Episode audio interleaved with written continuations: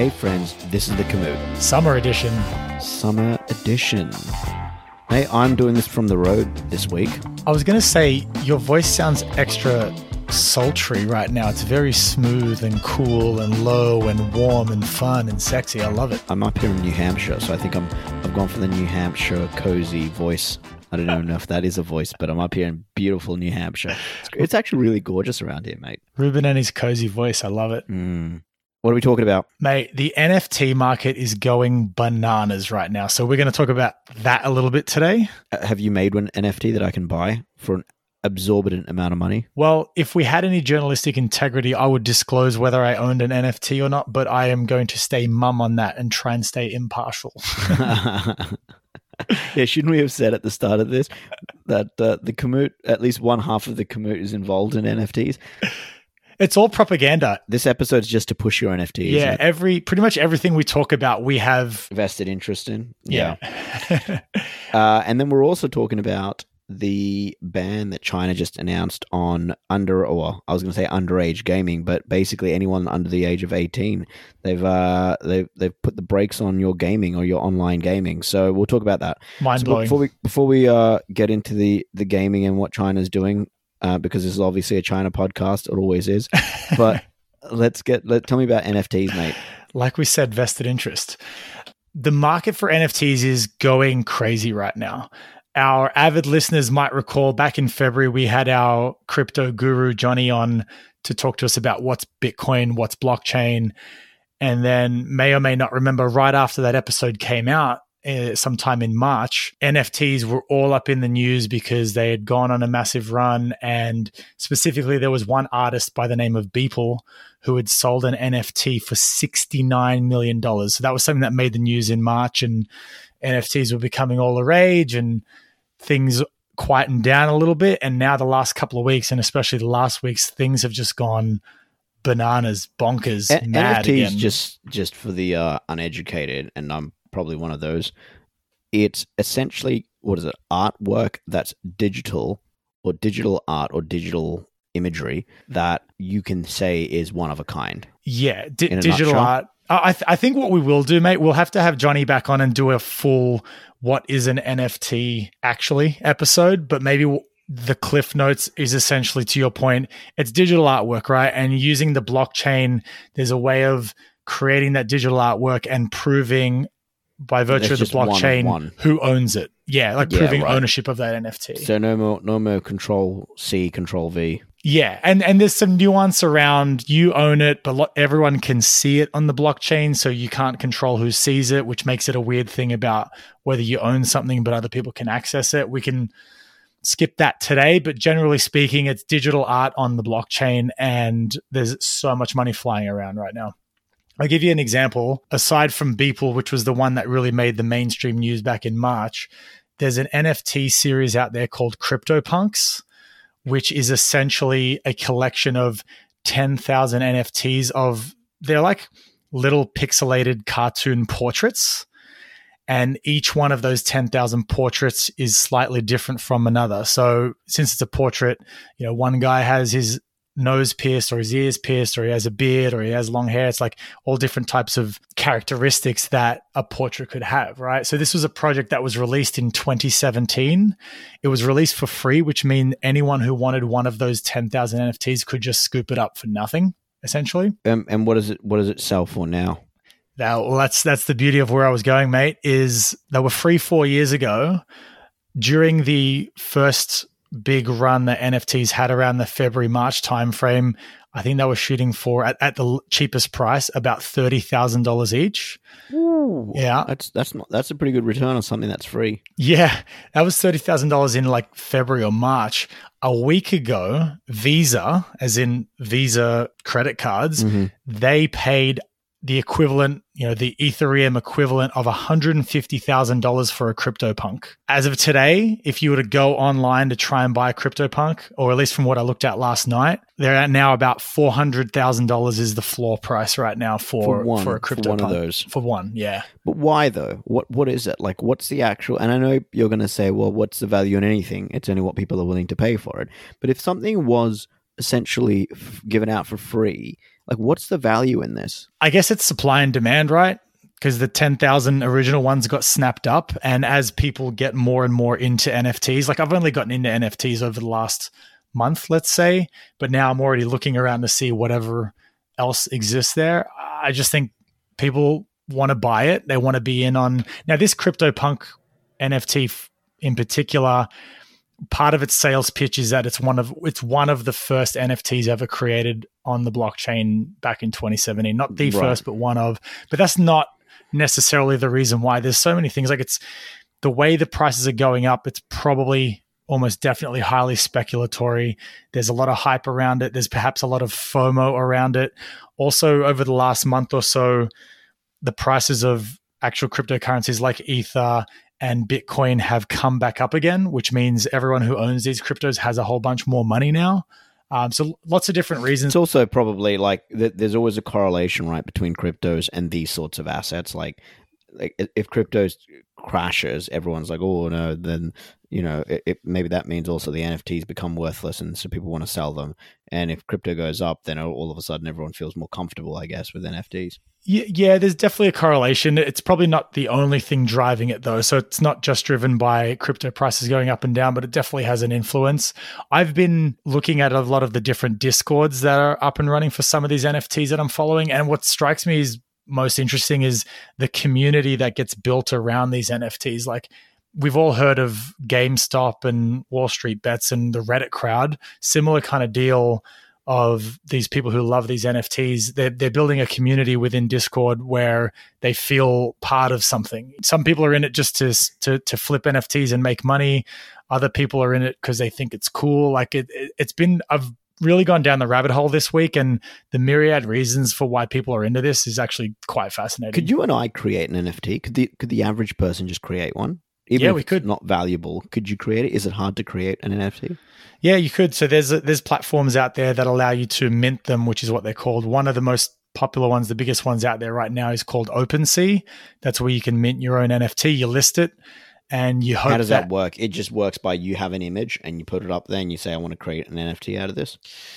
I haven't gone that far into the detail, but I'd imagine it wouldn't be if you wanted to keep it that simple, it could be, right? Some of these different NFTs have different offerings, right? So the CryptoPunk is one NFT, but another one, for example, that's quite huge right now, and this is speaks to the market going crazy. Just last week, Steph Curry paid $180,000 for what's called a Bored Ape NFT. So it's another set of 10,000 NFTs with different types of apes, right?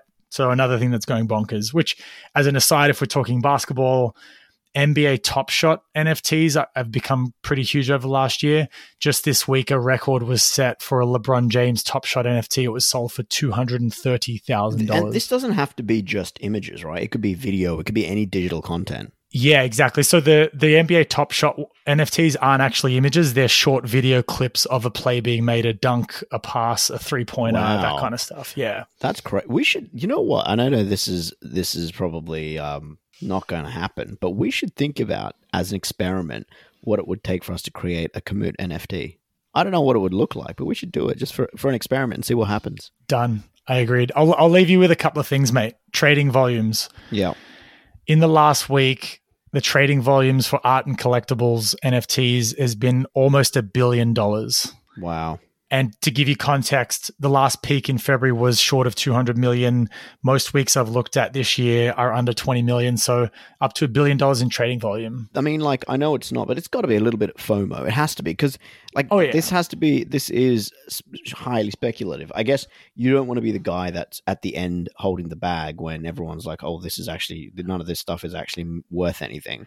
But I guess that's no different to anything else. The question is, Rubes, do you have diamond hands or do you have paper hands? Because you got diamond hands, you can hold until it goes to the moon. If you got paper hands, then you can sell today and miss out on so many future profits. I have well moisturized hands. you know what blows me out about FOMO, dude? Yeah. It gets all of us. There was one NFT that came out a week ago called Al Capone's. I won't go into the details on it. I almost bought into it just because a bunch of people were talking about it on a separate NFT Discord that I follow, which is a new one that came out a month ago by Damien Hirst called The Currency, which, by the way, that one opened at $2,000 each for the NFTs, and a month later, you can't buy one for less than $60,000. But I digress. I was reading everyone talking about this Al Capone's one, and it came in and sold when it minted the other day at about 200 bucks a pop. It's already selling at a minimum for 1500 right? So i should have bought one but i didn't and that's fine. But what what i'm getting at is i just spent five minutes reading what other people were saying on discord about al capone's that they're going to buy it. Not not even saying oh this is different or going to be cool because of just everyone's like let's do it you know? So it's like the whole crowd just follows everyone in and i think that's probably what's happening as well. You have this crowd of tech nerds and kids and tech savvy people who've made probably all this heavy crypto money and they and they want to spend it on stuff. It's it's nuts, man. That is wild. Enough on NFTs for now, mate. We will go away. We will work on creating a Commute NFT, and I think we should get Johnny back on and talk about NFTs in a little bit more detail. It's a pretty fascinating area. Yeah, I'd like to know, like, when when you is it is it any is it hard to sell an NFT? I don't know. Is it easy to sell one? Is it just a matter of clicking a button and you sell it and you're done? We will answer that question on our NFT episode, Rubes. All right, let's let's uh, let's move on then to the answer is yes, though. The answer is yes. right. Uh, thank you for answering the question. Let's move on to yeah. Let's talk about something that we don't talk about that often. China. Yeah. I was going to thought you were going to say gaming for a minute, which we don't actually talk about. Um, little sneak preview for our next season when we go back to the regular scheduled programming. We actually do have a great conversation with a game developer. Uh, so look forward to that, guys. But in the meantime, when we're talking about gaming, you may have read this, Adam, but the Chinese government earlier this week came out with a new set of regulations which basically said that if you're under the age of 18, you can only play online games between 8 p.m. and 9 p.m. on Friday, Saturday, and Sunday. That's three hours per week. That's it. That wow. if you're under the age of 18, the government's no longer allowing people. Now, have they met a child before? Have they met a teenager? Mate, so China announced this on Monday, and Tencent and a bunch of massive Chinese online gaming companies or just online tech firms that have gaming arms uh, stock prices tanked. There's one company whose stock price tanked about 7%. And that's just based off the fact that players now, because the, the, way this works for, um, in terms of how this is actually policed is, you know, China doesn't go into every house and have a look to see whether every kid's not playing it outside of those hours. What it does is it inspects the actual companies that allow online gaming. Oh wow! To see that uh, someone who's got a login isn't playing more than those number of hours, and it holds the companies responsible. Holds them responsible. Yeah, basically, it's like if you're not, if the companies have to put in in controls to be able to stop that. Basically, my first reaction to seeing the headline, and I didn't dig deeper, was to laugh because I thought this is hilarious. Yeah. But then my second thought was, how do you possibly ensure that this actually happens? Now, kids will get around it, right? Kids always, I mean, having been a teenager during, you know, the internet era and computers, you get around ways of getting on the computer and, and yeah. playing games. Couldn't you get around it my first idea is like just like don't play online, play just on your well, yeah, system. Yes. So now you can't like that's that's you and I showing our age, mate. I was thinking that as well. I was like, okay, that's cool. Just play Red Alert on your own PC. But then here's the thing: most kids now play games multiplayer. Like right. most of it is multiplayer. Like right. it's there's very few like at least teenagers now, like the large percentage of gamers are all gamers that play multiplayer games. It's only us dinosaurs, mate, that are still you know hacking around with. uh I just got my little handheld Donkey Kong game. That's, yeah, that's exactly. all I have. We're, yeah. the, we're the only ones playing Sim City on single player mode. Uh, everyone else does multiplayer, and so online gaming is huge. And you got to also understand, right? This isn't just PC games. We're talking consoles. We're talking mobile phones. So this was the what's the, the age law. bracket again? Uh, under the age of 18. What a fucking joke, man. They're really hitting down that. Like, I'm like, I was sitting there thinking, if they had said 12, okay. But 18, I'm like, I'm sorry. Who plays most games? Kids who are like from the age of six, to, like 12, 13, 14, all the way up to 18. Yeah, 70% of the target market can't play for more than three hours. Yeah. So and so here's the reason behind it though. You might ask why. So the rationale is it's it's it's kind of it's twofold and it's part of a wider crackdown that the Chinese government's had um, around this theme that they see the younger generation, in other words, the teenage generation uh, in China, as quote unquote being soft. And they, I mean, this is this is ser- this they straight- said? Yeah, this is like, I mean, obviously not in those words, but it's um, it was published in state media there that the Chinese government sees that the the younger Chinese population as not being tough enough, essentially, for what they want China to be in the future. And so, and this was actually, I, I don't remember if you and I had a chat about this months ago.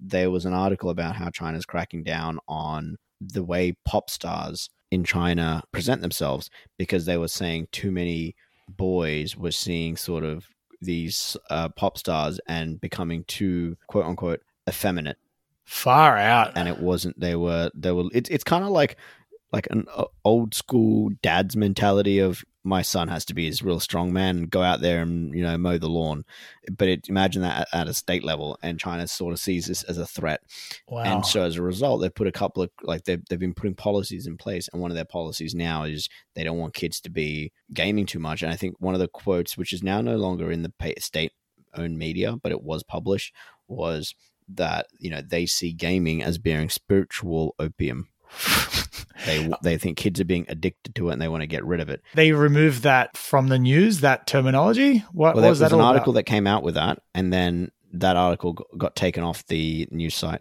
Spiritual opium. yeah You know what, dude? I think that is our new tagline for Commute Pod. When people are like, "So, what's your podcast about?" It's it's spiritual opium. yeah it's spiritual essentially. opium Yeah. yeah digital opium that's the name of our nft done Digital. Oh my god! All right, I'll, I'll do the research tonight. Yeah. anyway, so this is China's policy. Um, obviously, the backlash, or not the backlash, because there is no such thing as backlash, but the response from kids in China has been this is like crap because three hours is nothing. Keep in mind, China actually earlier, I think it was last year, cracked like put some initial rules in place, and it was two hours, one and a half hours every day. Uh, and three hours on the weekend. So now this is a further crackdown of that, which is nothing on the weekday and only on the weekends for an hour a day.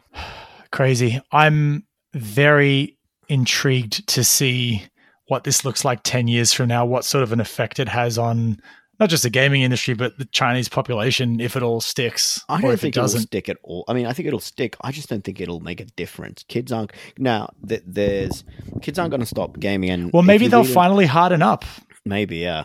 If you read, um, there was some. I read an article which kind of breaks down some of the more socioeconomic side of these things and why a lot of kids are gaming. And I think this is kind of a delicate game that the Chinese CCP has to play because in this article they talk about how sort of the middle class kid in China is under quite a bit of stress because education or to get the right education is super competitive. To get a job in China, if you get the education, is super competitive, and so all these kids do like hours and hours and hours of tutoring and hours and hours of I guess studying and just parents being like you have to you know quite a lot of pressure put on these kids, and their outlet is gaming. Um, and that's that's why it's become such an outlet. So You know that means? There's a new gap in the market coming and we need to fill it. tutoring or gaming? No, we just need to fill the gap. Like we can fill it with the commute. Oh, sure, yeah. I thought you meant we're just going to start gaming more. We're going to pivot. Yeah. But that it is it's crazy though, right? Because China has some like if you look at esports, like so many esports champions and teams come from China. So I don't know where this is all going to go, but it's a very it's it's very it's a macro level view of what the CCP is trying to do, which is really really start to hone in on individual micro levels within the society. And I don't know where it all ends. Problem for another day, my friend. Indeed, I'm gonna you and I are gonna go and play our single player games. We don't have these problems. Digital ubiquity. What was our word? Digital opium. Digital opium, yeah. Go hook yourself on some digital opium. Summer loving. It's it's Labor Day weekend this weekend. It is. It's almost the end of summer. Technically, it's the end of summer. So for those who aren't in the US, the end of the Labor Day weekend sort of ends bookends the uh, the summer here. Now, I think the good thing is, thanks to climate change, it's quite warm going into September here. So still going to be plenty of opportunities to go to the beach. We've been to the beach a few times during the summer, but I will say, even though technically the beaches are closed, it's a great time to get out there just because it's just a lot quieter. So, Rubes, if I'm reading you correctly, Your summer loving for this week is climate change. Gotcha. No, my summer loving is it's still going to be nice and warm in September. I love it. All right, buddy. Enjoy All your right. September. Have a good one, mate.